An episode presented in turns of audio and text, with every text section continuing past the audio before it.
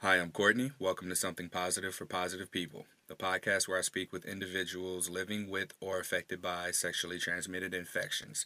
Today, I have Reese, who's 39 years old, African American woman, works in finance, and lives where? I don't think I asked you this one. Florida. You live in Florida, okay. And what is your sexual preference? Heterosexual. Okay, are you dating or in a relationship right now? Okay. All right. So, Reese, what is your diagnosis? I am HSV 2 positive, All right. Now, do you have it genitally or orally? genitally, Okay. And how long have you been diagnosed? going on five years. Five years? Okay. And when you were first diagnosed, what was going on around that time in your life? How did you find out that you had HSV 2? I was actually prepping for a move and decided to go to the doctor and have my uh, last annual checkup uh, on my current insurance and went in for regular physical plus uh, STD checkup and my physician decided to go ahead and test me again for herpes that year and basically, about a week or so before I moved, she gave me a call and informed me of the results. The uh, shocking factor of it was the fact that for the past two years, she actually tested me um, in 2012 and 2013, but she had not tested me for the nine years prior that I was actually going to her office. So that was definitely something um, interesting that I found out that a lot of doctors do not test you for that. I did ask her why she decided to test me the last two years of me attending her practice, and she stated because she had seen an uptick in diagnoses from other patients. And this So is in Florida? She decided to make it mandatory for everyone. Okay. This was in Florida, right? It was. Okay. All right. I didn't know if you were moving from one place to Florida or if you were moving from Florida somewhere else. Okay. All right. And so she just tested you. She didn't see any symptoms or anything. She just was like, "Oh, okay. There are a lot of cases of people with HSV coming in. I want to be proactive here and just test everyone for it." She decided to be proactive and start testing everyone for it. Um, surprisingly, I had never had any outbreaks, but after hearing that news plus moving, I had my first one. So, so it was after you got the news that that's when you noticed an outbreak. So you hadn't had anything that may have, uh, in hindsight, possibly been herpes. No ingrown hairs, no irritation, no rashes, nothing. Occasional ingrown hair from shaving or you know uh, waxing, but that was about it. Nothing that was alarming. Um, nothing that would make me think, oh, I need to go into the doctor's office and get tested for this. Yeah. So there was nothing. I mean, just like you said, there was nothing at all. No red flags that made you think I should get tested for herpes. Correct. Well, kudos to your doctor for being so aware about that. Now, when she dropped this ball on you, um, like what was her, what were the next steps? What was her guidance for you afterwards? Um, the next steps for me were to go to the uh, boyfriend that I had at the time um, because I was, I'm, I'm usually in a monogamous relationship, so I kind of knew, okay, if you've tested me in the past two years, this has come from the person that I'm currently dating. hmm So I went to him, um, and his reaction was pretty nonchalant about the entire thing, um, which was a red flag for me. Um, he decided that he would come to my doctor's office, and his question to her was, "Well, are you sure this could have, you know, occurred?" During the time frame that we've been dating and she's like yes i've tested her. She knows who she's been in a relationship with and assuming that there's no infidelity on both of your parts then this is what it is. Perhaps your doctor has not tested you.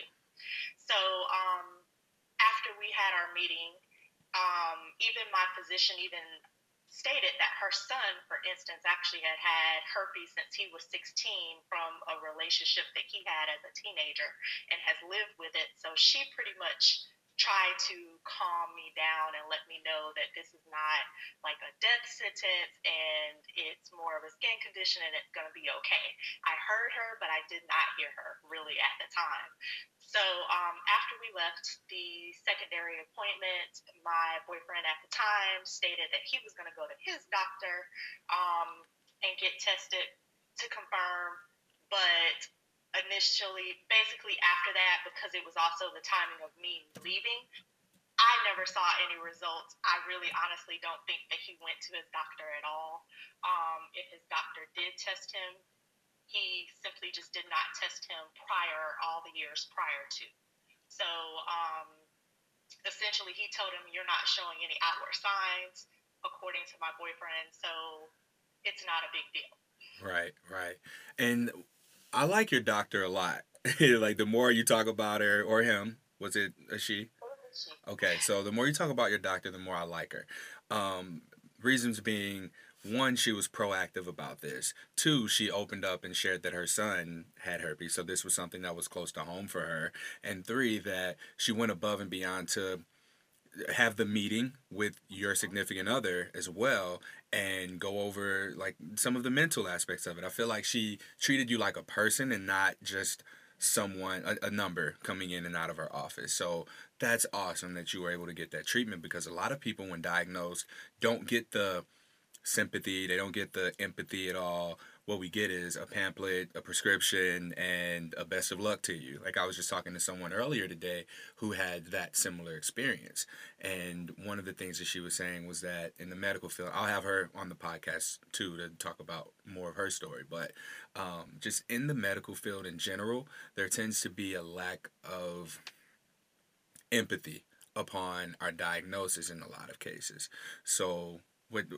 Oh, you're shaking your head. Yeah, like you agree with that, but I think as any person seeking out a doctor, I have loved all of my doctors wherever I move, but I also definitely make sure that I am once I go in for my first initial consult with a doctor, I am checking for things such as their disposition, whether there's a lot of people in the office, whether they're rushing me out of their office and I seem like a number.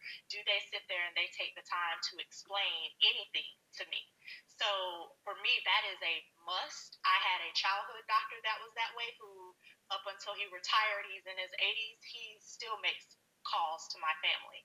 So that's always been an important aspect of making sure that my medical care is being handled by professionals who actually care about the human aspect of what they're doing. So I think if you get a sense or a feeling or intuition that your doctor does not care, you need to seek a new doctor. Mm-hmm. Yeah, I agree with you. And I mean, I didn't mean to say that you know, there's a lack of empathy as if that's so important in the medical industry because the most important aspect is really to treat whatever illness there is and uh, so I want to be sure to retract that statement as far as being like empathy is so important in the medical field because if you go in with physical symptoms, pains, you want that treated right away. But it's the psychological effects more often than not that really get people that that people struggle to deal with. So um, that's why we're talking. That's why we're doing this podcast. That's why I'm able. I'm, I want to be able to get your story out here, uh, so that individuals who are newly diagnosed are able to get the support that they need. And from your advice here, just be proactive in following your gut when it comes to your medical professionals. You like someone who's going to be more proactive.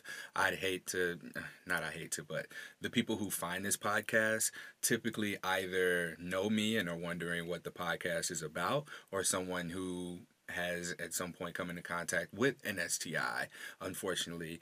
Um, so not to say that it's too late, but you can always go back and get a better medical professional. But we all should be very proactive in um, ensuring that our medical professionals, our physicians, our doctors that we go to um, meet our criteria.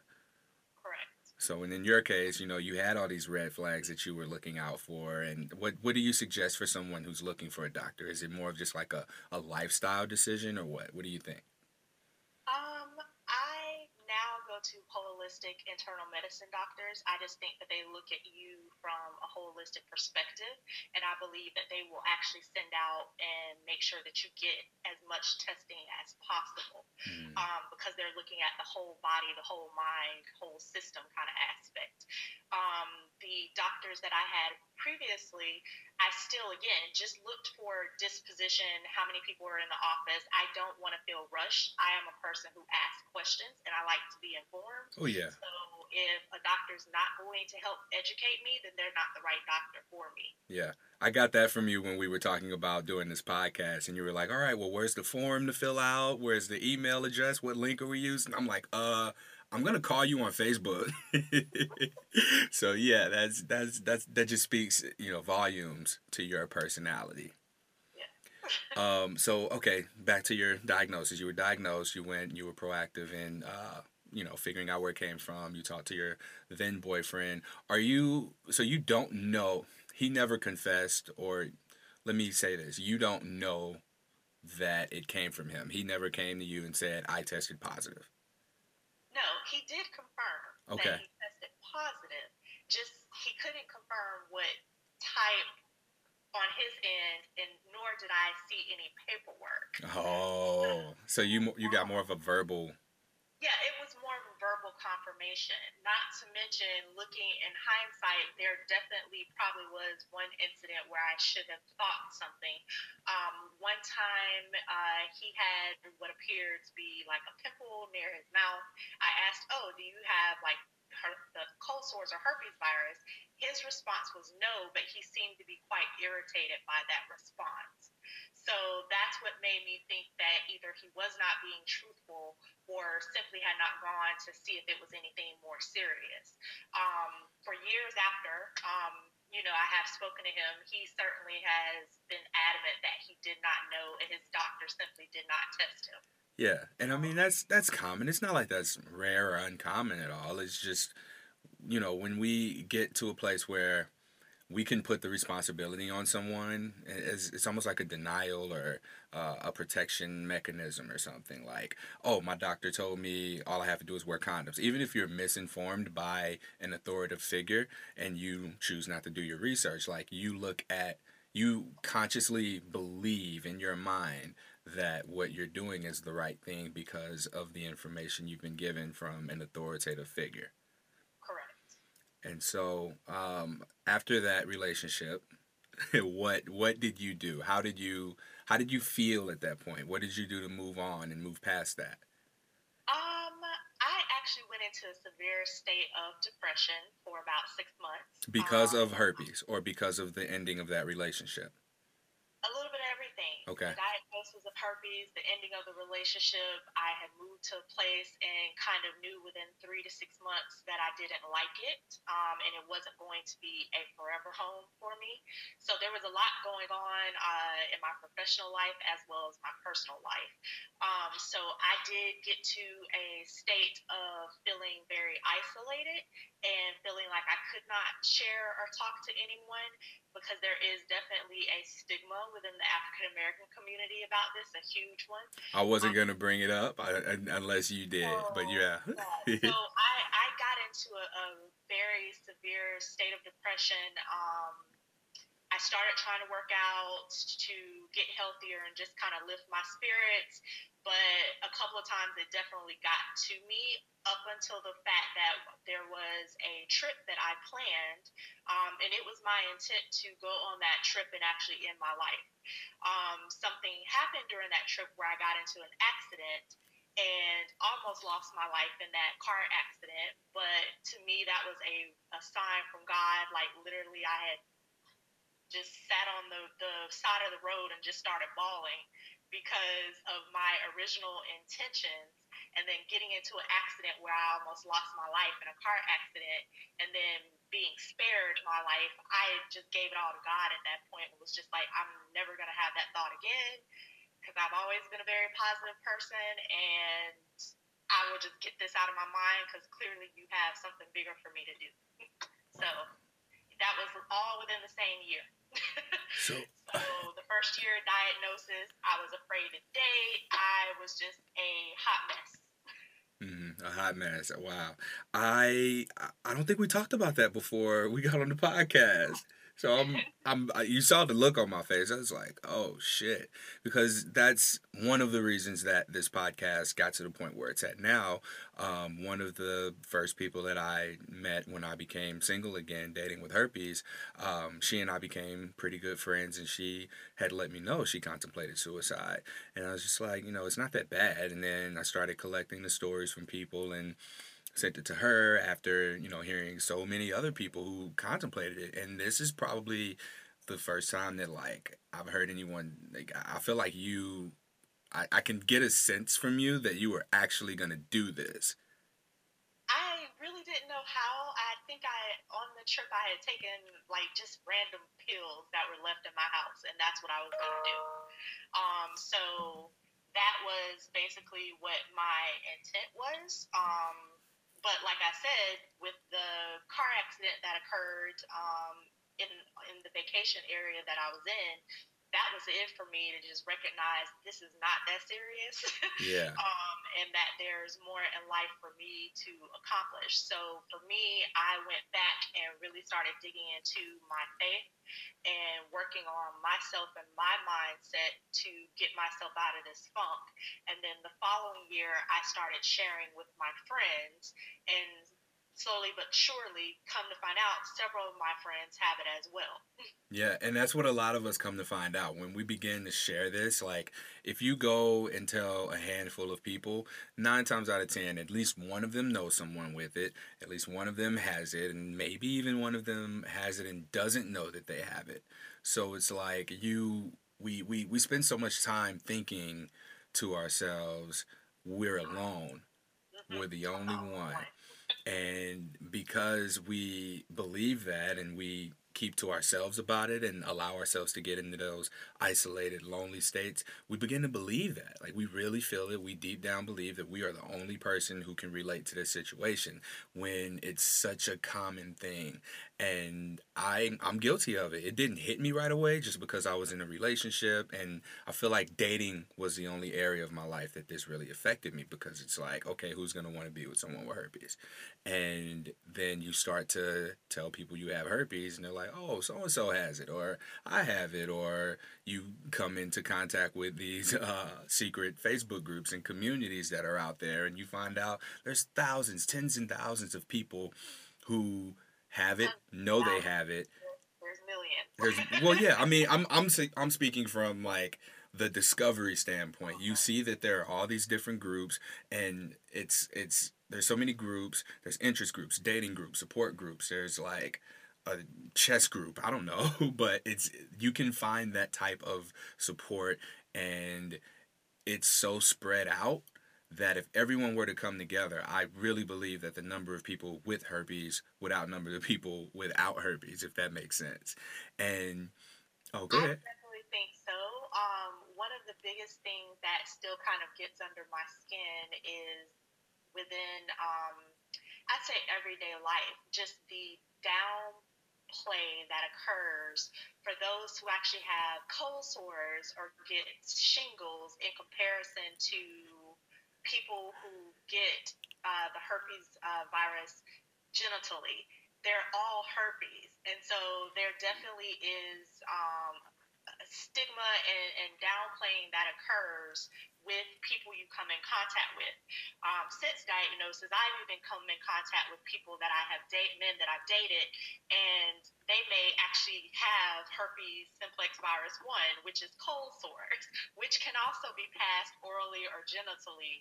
But there is just this complete downplay, like, no, you're different than I am, and um, it, it definitely made for some interesting debates. Yeah. Prior to saying, you know what, we're probably just not going to date because you can't see us as the same or even see who I am as a person. So yeah. therefore we don't need to date. But um I I definitely hope that people try to educate themselves more and definitely demand testing from their doctors so that people know. Um and are educated about it. If there's no testing, there's a lot of people obviously who are not taking any precautions, and some of them who still do. But the fact remains is that there are probably a lot more people with this than they know or yeah. anybody knows. yeah, and we're just and I'm speaking from just the people who know that they have it and know about these groups. That's where I'm able to find out, you know, where the numbers come from. What about the people out there who found out they have it and they're just like, you know, fuck everything. I'm to not reach out to anybody. I'm to be in denial about this or like there's so many different mindsets that you can pick up as a result of contracting the virus. And we we we're just so separated and hopefully putting this podcast together and having all the stories on here is like I said, just gonna send out a call to everyone who does have it or is in denial about it and just show them like listen to these people. Listen to these people who've gone on, gone through what you've gone through, made it to the other side and aren't even affected by this in their everyday life. Like you go on to be more mindful of your body, you're more cautious about, you're more se- selective with partners that you're going to have, you're more mindful of what it is that you want, you're more intentional in your everyday life, you know, and you come to realize in the grand scheme of things, like there are way bigger problems that you're going to have in life than just herpes. You're going to have issues at work. You're going to have issues getting to work. You're going to have issues with paying bills. Like, there's going to be all types of struggles. Yeah. And that's just one of the things that we fail to realize in the beginning. Now, it just comes with experience. As you have it, you start to learn that what you thought you knew about herpes isn't what herpes really is because each of us is different. That's why it's so hard to create a vaccine. That's why it's so hard to cure because everyone's symptoms and experiences are completely different. Some people don't have outbreaks, some people have outbreaks repetitively um, around the time of their cycle or you know just like monthly reminders hey i'm here and it's it's it's just so tricky for us to figure out how to deal with it that we can only control what we can control, which is how we respond to it mentally. Yes, and at this point in terms of being educated, honestly, the only way you could potentially avoid it is basically to avoid having sex. And even then, because it's not just spread sexually, it's from skin to skin contact. So, in kissing, in uh, you know, touching an affected area, touching another area, and making that infected. It's just, it's it's so unpredictable and uncontrollable that the best thing I feel we can do is prepare people for what it's like uh, to have herpes, and using our experience to do that. Our experience, our education is what's going to be what prepares newly diagnosed people for if and when they do contract the virus. Mm-hmm. I agree. Now we are approaching your timeline uh, for you to have to get out of here. Um, I think we covered everything as far as your story goes, but I want to ask you. You know, what was we we always say you know, discover yourself, find yourself, or uh, take care of yourself. What did that look like for you so that someone who's newly diagnosed and hears this episode um, is able to, you know, kind of look at your experience and help make their experience a little bit better to go through? So I think um, the incident with the car accident and almost losing my life there, um, I also went through additional health challenges that were unrelated. Um, just something else happened to me where my health deteriorated. But during that process, I decided to look within and decide that I wanted to be the best woman that I could be. So I, for myself, again, uh, started getting involved heavily in terms of my faith making sure I was going to church. I also went through a program, a Christian program, to learn what my purpose and identity is and why I was here on this earth. Um, so I started doing that. Uh, in terms of my personal life, I actually decided to just get back out there and date because I'm an awesome person. And, you know, I needed to learn how to potentially hear rejection if I got it. And in all honesty, you know, I go out on at least a date, a couple of dates every quarter or whatever. I don't get rejected, whether it's, you know, someone wants to talk to me or even if it potentially may have involved sex it has not been detrimental in a sense to my dating life. Um, for some people, I know that they want to uh, date other people with the virus, but that has not been my case at all. I have dated regular men who may not have been tested or they have been tested. And um, at the time of dating them, they did not express that they have it. So that has not affected my dating life at all. Um, but for me, over the years, I have just grown to become, again, the best person that I could professionally, mentally, spiritually, etc.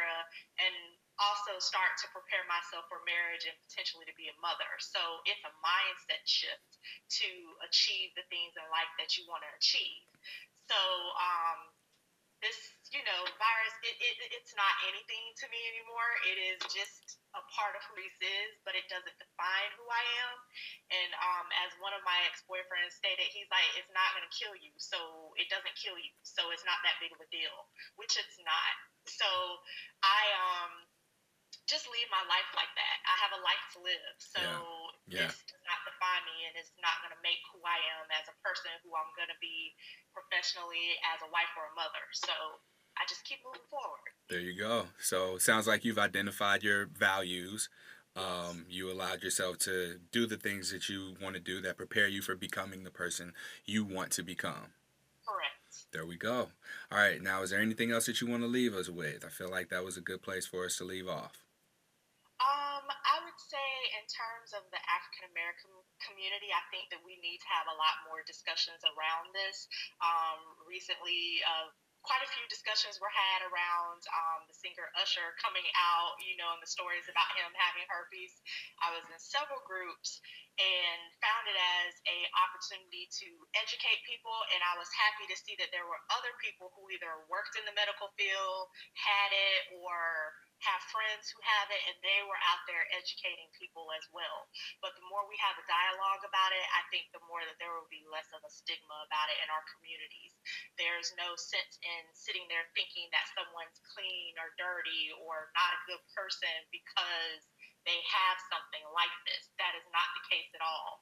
We should be focused on somebody's character and who they are, but it's neither here nor there. But I would definitely like to say I would love to see more dialogue around that in our community. Yeah, and I feel like that starts with you and I. That starts with people like us um, being open to educating when the opportunities present themselves. Just like you said, you're involved in groups where the Usher situation came up and you were able to contribute, you know, to the education of those individuals there.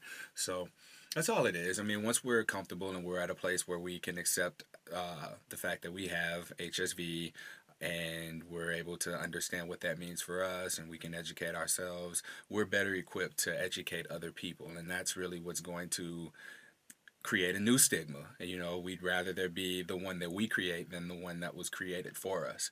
So um, that's all I got for you, Reese. Go ahead and you can say bye to the people. Bye, everyone. And thank you so much for your time and being on here. Like I said, you got an amazing smile. Like there's just such a, a awesome energy about you, and I love it so this concludes this episode of Something Positive for Positive People with Reese. I am Courtney Brame on Facebook, and damn it, my dad's name's Courtney Brame too, and my uncle's name is Courtney Brame too. I'm the one wearing the Giving 100 T-shirt, and I have the uh, Something Positive logo behind me on my cover photo. On every other social media, I can be found at H on my chest. That's Instagram, Tumblr, Twitter, and Reddit. I am just at H on my chest. So um, Please, if you like this episode, like, rate, review, subscribe to the podcast, share it with people you think can benefit from it.